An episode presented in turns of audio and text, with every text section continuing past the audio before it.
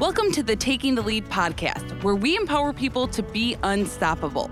I'm Christina Hepner with my co hosts Leslie Hoskins and Timothy Cuneo. And today we're going to do a little bit of a shorter episode.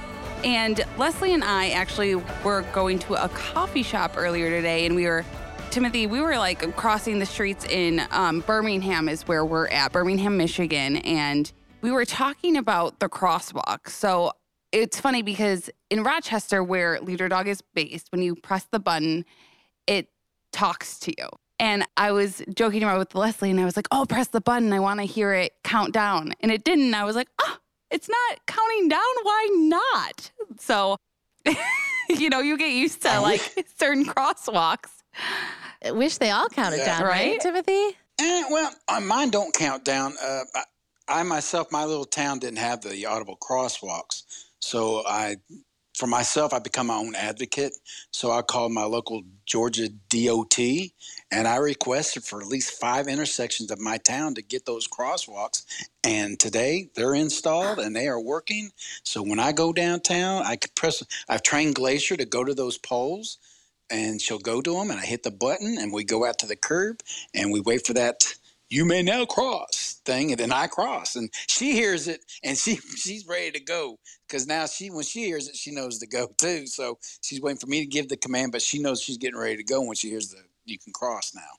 So it, it and with a cane uh, you go out and you hit that button you go out and find that that that uh, tactile where the i guess the uh, down ramp goes and you just wait for that signal and you got to set yourself up correctly to cross that street perfectly Yeah. So those are called accessible pedestrian signals, APS, if you will. Um, and they're not everywhere. So not every intersection is going to have a push button, and every push button isn't necessarily going to be audible. It's not necessarily going to talk to you. A lot of times they have what we call the ped head, which is basically the little white walking guy or the red hand, um, but it doesn't make any sound. So you can imagine if it's not making sound, probably it's not going to be helpful to somebody who's blind or visually impaired. But I think that's awesome, Timothy, that you went and advocated for yourself and said, hey, this is what I need. This would make it a much safer um, environment for me to travel in. I'd be a lot more confident and that it happens. So, Yeah. congratulations. I love that.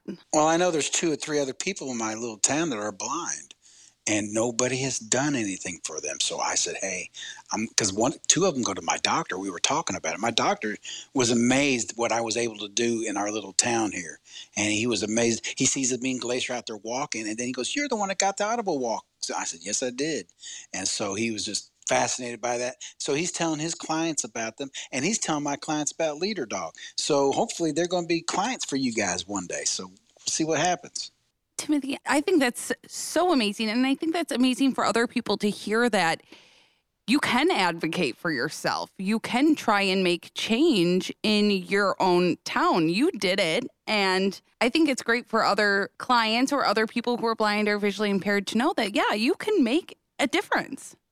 Absolutely. I, you know, we've heard from some other clients who've been working for years to get that technology at intersections. And I do want to be clear it doesn't mean that you can't still cross an intersection without APS, but it's just kind of that extra confirmation or confidence boost that you're crossing at the appropriate time. Yeah, because I mean, you still have to use your hearing because you can have a little town like I do and it's really loud, and you may not hear that crosswalk say it's time for you to go. So you still have to go by your cars. You still have to listen because you don't want to become, in my mind, lazy, depending on that thing to tell you to go. Because not every crosswalk's going to have it. So you still need to tune in and go when you you know you're supposed to go, and uh, because you may not hear it for it to give you that alert.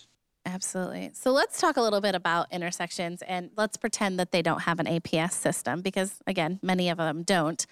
But it's up to the client, right, to be able to walk up to an intersection and determine how it's controlled. And what I mean by how it's controlled is is it a stop sign controlled intersection? Is it a light controlled intersection? Is it a two way? Is it a four way?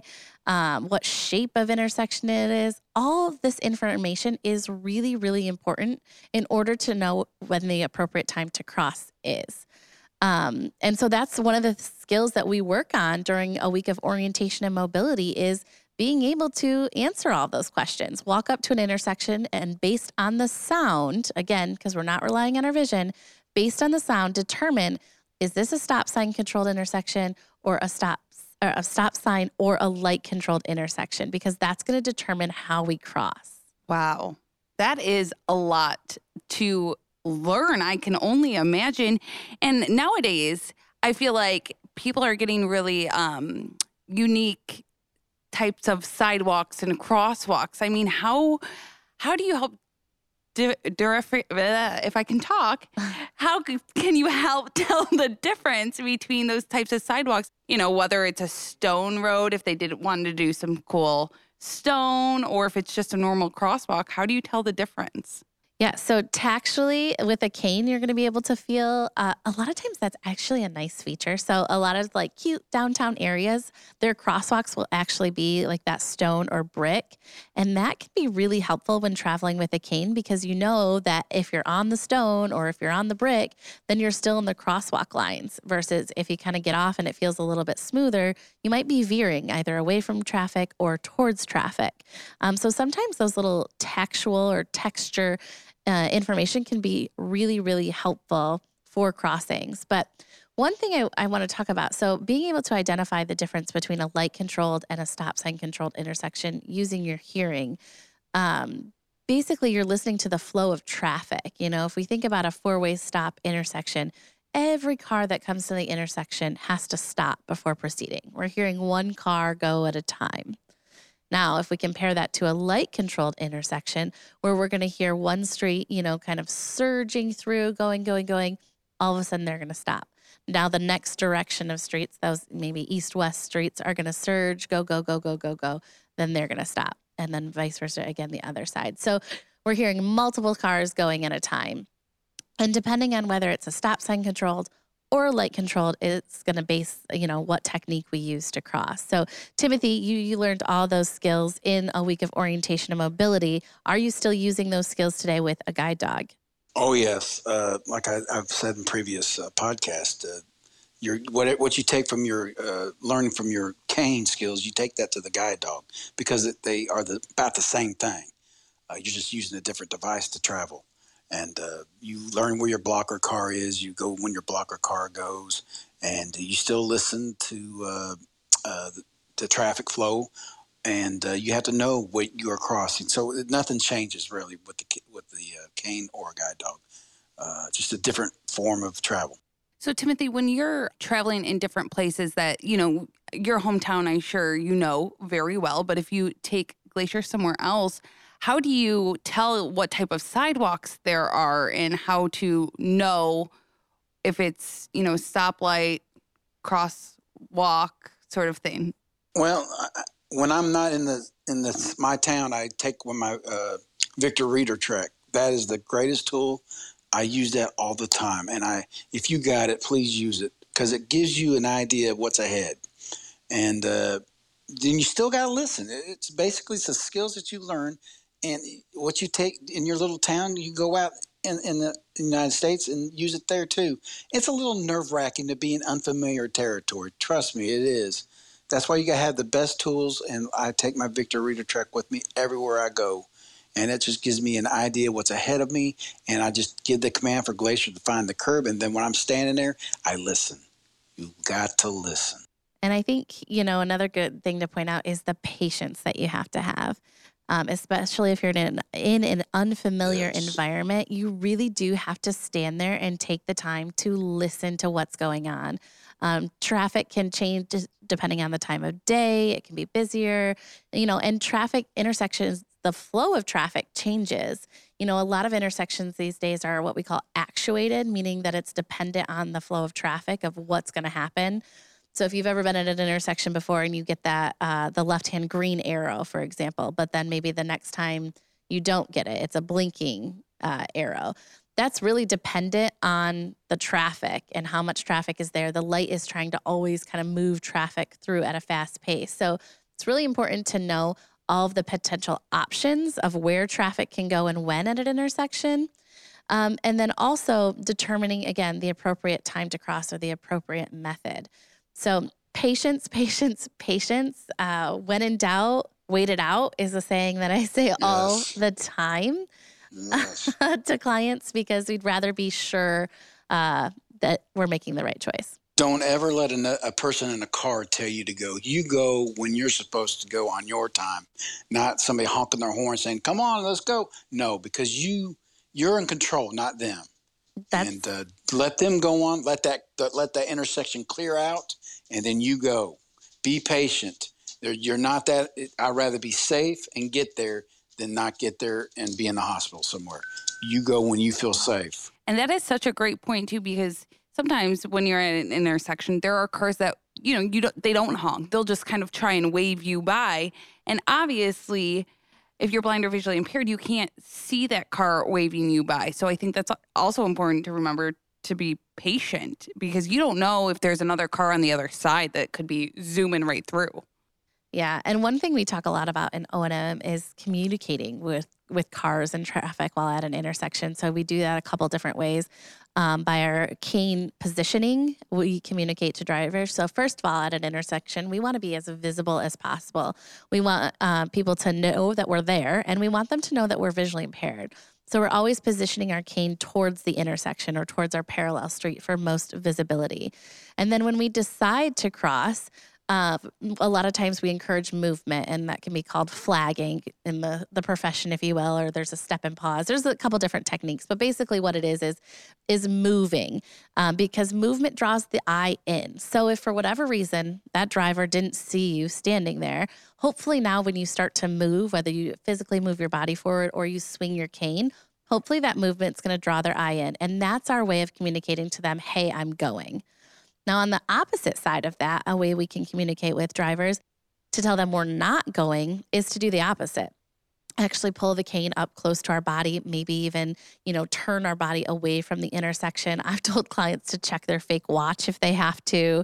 Um, anything they need to do to basically communicate to those drivers, no, I'm not going. Because, like you mentioned, people are honking and waving and trying to get you to go and they think they're helping and and we know that right that's it always comes from a genuine place but we want our clients and travelers to make the decision on their own of when mm-hmm. they feel comfortable and when the best time to cross is so communicating through body language on the corners uh, that maybe you know sounds a little silly but it's a really important part of orientation and mobility if I'm correct, Leslie, did, did you say, if I'm correct, you take a step and you hesitate for just a second? Yeah. And then you decide to go. You show them that you are moving and you just take that step and just stop for just a second. I mean, split second, and then you go. Yeah. So that's what that's what she means. Show them that you are moving. You do that, and that's how you do it with a cane.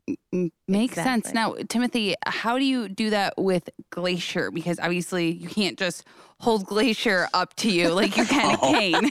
no, no. When I tell Glacier go, she digs in and we go. She gets me across that street fast, and and she really moves quickly during uh, intersections. So she wants to get on the other side, and she finds me that curb, and she shot, stops and she shows me that curb. So she's ready to go. A different thing to think about too yeah. is once you're traveling. So we've decided to cross now, right?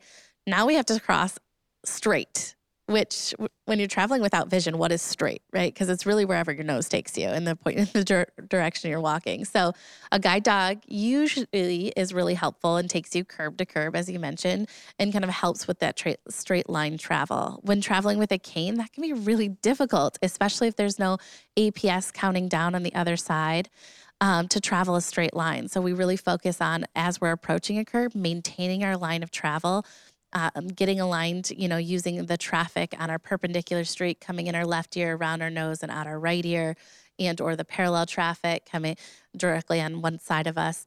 All these different techniques that we're using before we even cross, right? So we're setting ourselves up, we're maintaining our line of travel. And then as we're crossing, we're actually using those parallel street cars, the cars on the side of our body, and we're trying to maintain the same distance away from them. If we start traveling towards them, they're going to get a little bit louder. As we start traveling away from them, they're going to get a little bit quieter. So, just I'm saying all this not for you to understand, of course, because I know there's a lot that goes into it, but just to understand the work that our clients put in in order to make these safe and independent crossings. Yeah, I know I always say this, but it always blows my mind. It really does because even though I work at Leader Dog, I am learning something new every day because I don't work with the clients day in and day out. I'm not a trainer, I'm not an instructor. I work in the marketing department. Um, so learning this for me is so important as well. And like I said, my mind is always blown during this podcast, and I love it. I love learning all of this new stuff. Well, it just shows you how much of an impact that leader dog has on everybody. Uh, without the donors and the volunteers, I wouldn't have that independent travel skill. And imagine you not to be able to go down your streets, go to your little town, go to your coffee shop, always bound into your home. And without leader dog, that's what most people, that's what I'd be doing right now. So thank God that people give their money and their time to leader dogs so they can give those skills to people. Thank you, Timothy. That's that's very kind of you to say. And and I totally agree, right? I am so thankful that we work for an organization where we're able to help people and teach these skills, right? These are life changing skills. Um, and so it definitely makes an impact. But I hope today's podcast helped everybody understand a little bit more as to what goes into crossing streets. Again, we don't expect you to understand all the ins and outs of it, but just to give you an idea, there are so, so many skills that our clients are working towards using their, their hearing and their other remaining senses. And whether it be a mobility tool of a cane or a guide dog, um, there's different strategies for everything. But Again, I am your host, Leslie Hoskins, with hosts Timothy Cuneo and Christina Hepner. We hope you enjoyed today's short episode. Please join us next time as we continue to share stories and educate about the world of blindness. Yes, and always as a reminder, if you like today's podcast, make sure to hit subscribe and check us out wherever podcasts stream.